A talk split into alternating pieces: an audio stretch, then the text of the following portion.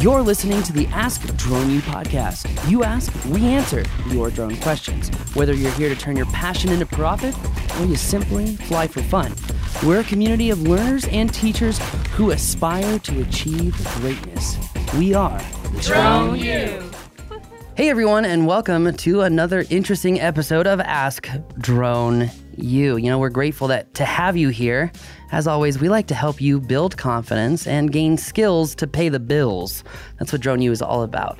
But we've got an interesting question today regarding kind of commercially viable drones, but specific to the Mavic Air 2, which is very interesting considering we just had our pre-podcast walk and met a listener flying out at the field. Hi, Bob. And it's funny because he literally brought this issue up before we heard this question for today. Mm-hmm. And very interesting, the deviation between opinions on this one. So yeah, it is. Yeah, perspective. And that's fine. There's never one right answer, right? You know, so true that. But anyway, today's show is brought to you by the Drone U community. Thank you to everyone who has been a part of the Drone U membership and the community as a whole. Friendly reminder to check out the new classes. Remember last year we launched that solar inspection class. We've got the commercial roof inspection class now. You know, we've got a whole new set of Don't Crash courses, and the operations course was updated as well. And we've got some big stuff on the horizon, but I'm not going to talk about it because I might be speaking a little too soon. So, good morning, guys. My name is Gary. I live in New York. I'm a new drone pilot. I'm a Part 107 certified. I own a DJI Mavic Air 2. And I recently started looking for jobs and for side gig to practice with my drone. I noticed that my drone, the DJI Mavic Air 2, doesn't qualify for almost all the jobs out there today. They are looking for more advanced drones. And I wonder if you guys think I should be getting a new drone or maybe looking into different field to practice with my drone. Thank you guys for all the great information you guys provide to us. I'm a new pilot, so any advice, any tips will be helpful. Thank you, guys. Thank you, Gary. I love getting calls from new pilots such as yourself, and you just come on, just kind of raw, help me, this is what I'm dealing with, and if there's any way we can help you, we absolutely will. But it is interesting, like you said, pre-question, the just how the perspective changes. The pilot's perspective changes the outlook on the drone they're using, because we have two like bipolar perspectives. Well, and let's elaborate on that. What did you hear from Bob, that was really his name, out on the field today when he was kind of talking? Because he even said, you know, I've watched a lot of your shows and I feel like I disagree with you on something. He didn't illustrate exactly what that was when I asked him, but I think it was, you know, what kind of drone you really need. So yeah, so I think what he was getting at is that he said, so he's an older gentleman, a retired gentleman, and he was just sitting there flying in the park, having a good time flying his drone. He did say he just passed his Part 107, and interestingly, he did it with YouTube videos, which I thought was pretty cool. And he said that he's gotten a couple of jobs, people that want him to do stuff for them. And he said, I wasn't even looking for that, but it's kind of cool because I can fly my drone and then I can do some jobs and I can pay for this drone. And we were asking about how he could use, if he thought the Mavic Air 2 was a good option for it. And he said, yeah, I think anything that I'm being asked to do, I have no problems doing this, using this drone for. One thing to point out with him is that he's a commercial photographer, or was. And so he understands sensors and how all of that works. And so he knows what he can get out of this particular sensor. And so I think he was more comfortable with that. Yeah. And I mean, you know, kind of to refute that, I said, well, you know, Rob, when you start getting a lot of jobs and you start getting the heavier hitting jobs, you don't have all that time to do a significant amount of editing when you can just adjust the aperture and get just the right shot. Yeah. Throw your stuff in Lightroom, have these preset formulas, maybe do a few adjustments. But when you really become successful, you really have to focus on scalability, which is making efficient systems to service multiple clients, to be able to enjoy the creative freedom that you have while still, getting the job done. True. And I think, you know, Bob was saying his intention wasn't to really use it too much other than to pay off the vehicle. Whereas this caller is in a very different position where he's looking for more technical based jobs. These are recurring revenue jobs, and he's being told, you know, that little toy is not going to do it, you know? Yeah, it's interesting that you bring up when you become successful. And so a little bit more background about what Paul just said is that Bob out on the field said that he didn't mind that it didn't have some of the flexibility in the settings and so forth, because he said he can use a raw photo and do a lot with it. And so Paul's saying, yeah, but you can't do that at scale because there's just not enough time in the day. And so defining success is probably very different for Paul, I mean for Bob, than it is for Gary in New York. So that's a really interesting thing to consider here. And not only that, but I think we have to consider that these people are on two different parts of the timeline as far as becoming a commercial pilot, where the caller seems to be more advanced. And wants to be anyways. Yeah, and is taking the necessary precautions and steps to get there, whereas Bob is a more, I would say, laissez-faire, if that I think is a good way to explain it. Having fun with it. He even called it a toy, and he knew exactly what he was doing when he said that. Yeah, 100%, 100%. Yeah. And it's just really interesting, Rob, because, again, one of the hardest lessons that I have learned in being in business with you, and this is not, this is nothing about you, but it's scalability, because we all have this idea when we get into business that, oh, we just need more jobs. We just need more jobs. We just need more jobs. That's how we're going to get more money, and we're going to make more money. In the drone world, that's not the case. That's not really the case. You've got to be thinking about how to scale the systems to reduce the time of onboarding clients, reduce the time of serving the clients after the job, and then reduce the time of keeping those clients engaged in hopes of building recurring revenue, meaning getting more jobs. And I think, you know, and Glenn talked about this in his interview, and he's like, the biggest problem that I think drone pilots have getting into this is they do not think about how hard the hustle is in getting jobs, and why it's so important to focus on jobs that are recurring revenue, meaning you're inspecting solar panels once a month, you're doing cell tower inspections once a month, you're doing commercial roof inspections every time there's a hailstorm, you know, and that's become pretty predictable at this point. And so, you know, that said, I think you have two completely different mindsets here. You got the laissez-faire, and then you got the guy who's like, hey, I'm building a business with this thing, and I'm serious about it, and I'm learning that maybe this aircraft doesn't have what I need to be able to do these jobs. And I think he is foreshadowing the potential struggle that he may face in the hustle. Yeah. And hustling is hard. It's not for it's not for everyone. In fact, I was just thinking last night about how much I used to question myself in selling Aflac. I used to work for Aflac, and you know, it was when my regional manager was like, "Paul, people buy insurance every single day of the year because they want to protect themselves. It's a hedge against, you know, something." It's life. It's a fear-based decision. It's an easy sell. You don't need to be questioning yourself. You just need to explain why this is useful, when it will be useful, and manage expectations. And I won every single Aflac sales award that you could win in the first 3 months of being an Aflac salesperson. And so what you're saying is that he should go become an Aflac salesperson. Honestly, I asked one of my old... That seems like a great training ground. I asked my old regional manager if he would do a sales class for us, but, you know, we just did that sales class virtually, and I've got some students asking for one more bonus session, which I'm going to finally get on the calendar, Michael. I'm sorry it's taken so long. But that said, I mean, like, there is autonomous sales, like building systems for your business to do as much as you can. But then there's the in-person sales when you're actually talking to someone and you're closing a deal. And that's what Aflac does so well, is they teach you how to take objections and turn them into objectives. Right. Because honestly, when someone has an objection, it's just because they have a further clarifying question to better understand what's going on to make a more educated decision. And that is actually a positive thing, not a negative thing. So you really have to kind of change your mindset to be successful at the hustle. But then again, when you're going after these scalable recurring revenue jobs, it becomes a lot easier to hustle. Well, and the last thing you want, to Gary's question, is to go through that hustle, work your tail off, and get to the end of the road where you have an opportunity, and then, oops, you don't have the right equipment. Yeah. Because that totally changes your algorithm as to whether that's a good job for you in terms of how much investment is it going to take, right? And then can you keep doing that? And so, yeah, I mean, I think you're going about it right in terms of thinking this through. I do kind of wonder. So he asked the question, should I just buy a new drone?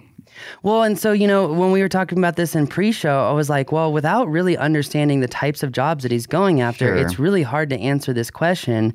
And I think the best answer is to give him kind of a tiered approach because, you know, we're working right now on a power line inspection class. We're working on a couple other inspection-based classes. Don't want to give that away for the competitors. But that said, what we're realizing is there really is a tiers of different drones to solve different problems.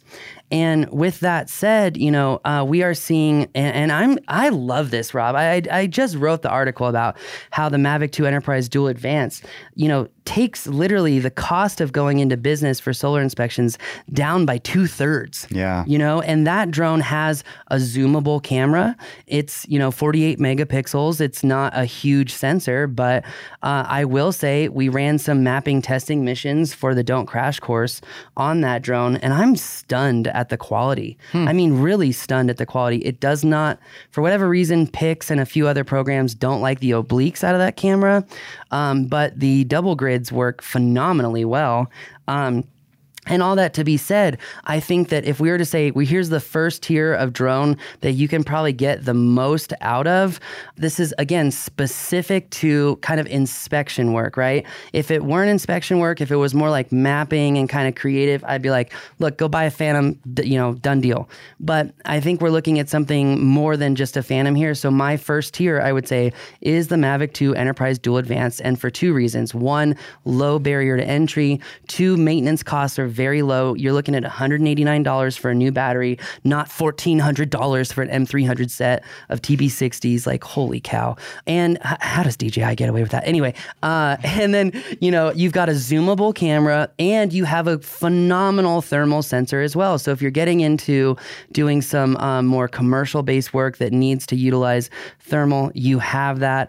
But you also have dual cameras. So I don't know. I'm stunned by that drone. I know some people are like, well, I might need something that's not Chinese. Well, good luck. Good luck finding one. So that said, the next tier, I would say, is kind of that M200, M210 level. And they're selling like hotcakes online because they don't work very well. Reconditioned versions. That's a good point, Rob. Okay. Listen to that, everyone, because there's a lot in that statement. So, and you are 100% right, you know, but now you're looking at, you know, 10, 15 grand for that drone, and your batteries are $1,000 a pop, and you're going to need, you know, at least 4 or 5 sets of batteries. So you're looking at 20 G's to get into it. And that's a hard burden to overcome. I mean, I know when I started, you know, Ride Media doing my side drone jobs, that it took me, I think it was, I didn't want to say it was like 12 months to be able to get back in a positive cash flow position. And, you know, I know my first year, second year, third year numbers, and knowing those numbers, it would have been very difficult. Now, that was a different age of the market, but it would have been very difficult to have those higher COGS and overcome them, cost of goods sold. It would be a lot harder to overcome those incredibly high costs. Mm-hmm. And then, you know, lastly, if we're looking at, he talks about power line inspections. If we're looking at long endurance power line inspections, you know, we're talking a Wingtra 1, a Dragonfish, and now you're in the 50 to 100K range.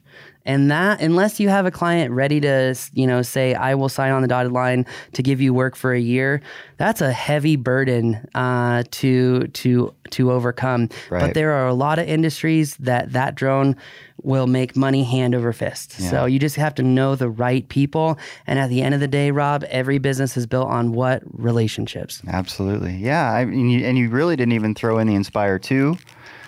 Which is, you know, when it comes to power line inspections, a lot of companies are not even using thermal, which is actually quite surprising. And we know that there is a two specific companies in California that have their pilots fly Inspires, X7 50mm camera. So that way you can just fly a specific distance away from, you know, what we call the coronal discharge area, so that you can safely fly and get photos. But I think the best way to understand the difference difference between these tiers, and let's use the power line inspection example here, is that if you are being tasked to take photos of transformers, to take photos of connection points, cotter pins on cell tower inspections, right? The Mavic 2 Enterprise Dual is probably going to be sufficient. Now, if you're being tasked to take photos of serial numbers on equipment, then you're probably going to be more in the M300 range, right? Mm. But also, if you're being asked to do that, the price point should be 3x what the, just taking photos of the transformers would be.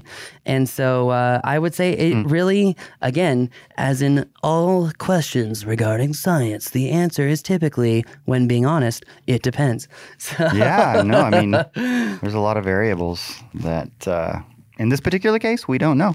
We really don't. We really don't. But I hope that answers the question. And I will say, a lot of people know us for promoting the Phantoms because it's a phenomenal mapping drone. If not the best, it's still the powerhouse. And it's a phenomenal all-around drone. You get better 4K 60 footage on the Phantom than you do in Inspire 2, in my humble opinion. Well, you still use it a lot for action sports. I love that thing. Yeah, because it's easily replaceable, too. If something, something happens to it, it's like, oh, no, just get a new one. Whereas an M300, it's like, holy cow, I just pretty much flew an F-150 into the lake, so I don't want to do that. So, anyway, what's my CLV score going to be with the insurance company now? Yeah, Well, I'm glad to hear you don't want to do that. No. And you're dead set against it. That's a good thing. Yeah, 100%. Although, that's what we call risk management on my side of the desk. Although I'm glad you haven't seen a lot of the videos of flying with Ashley where the X7 is literally a few inches over the water at any given time. That's part of the deal, is just don't hurt a person, which you won't. No, praise God I haven't, and praise God I probably won't in the future. I hope not. Probably won't. As long as I don't let my ego get in front of my systems and habits and routines, I believe I am capable of overcoming. Managing that, yes. I totally agree. Right. Yes. What do we call intellectual laziness? Was that impetuousness? Is that the right word? Ugh. But my point is that laziness. As soon as we get intellectually lazy, that's when bad things start to happen. So put your guard down, so to speak. Yeah, and that's also why I do certain things still the old-fashioned way, as a reminder of like, nope, this is harder, but every time I do it harder, it becomes easier, and then it's not hard anymore. Yeah. So anyway. Yeah, for sure. Philosophizing again. Well, Gary, I hope we answered your question. And for your questions, everybody else out there, askdroneu.com. We'd love to hear from you. We would love it if you would subscribe, and if you would hit the like button if you're on YouTube, and just give us let us know what you think about the show as well. We'd love to hear from you guys in any form you're comfortable with. Definitely. And thank you again for listening. Thank you to everyone who is a Drone U member and continues to support us. We do greatly appreciate it as we try to go above and beyond other flight schools by teaching from experience. So thank you very much for your support. It does mean the world to us. And yes, I do have a heart, and it does mean a lot. So thank you. On that non-bombshell, that's going to do it for us today. We believe that videos, images, words, and sounds have the absolute power to inform, inspire, and entertain. We reject indecision, confusion, and vanity, for they work against the community. We are united under the virtues of safety and knowledge. We are a training community of learners and teachers who encourage and energize each other to achieve greatness. We are pilots, videographers, photographers, freelancers, business owners, enthusiasts, experts, and apprentices. We are creators. We are the Drone U.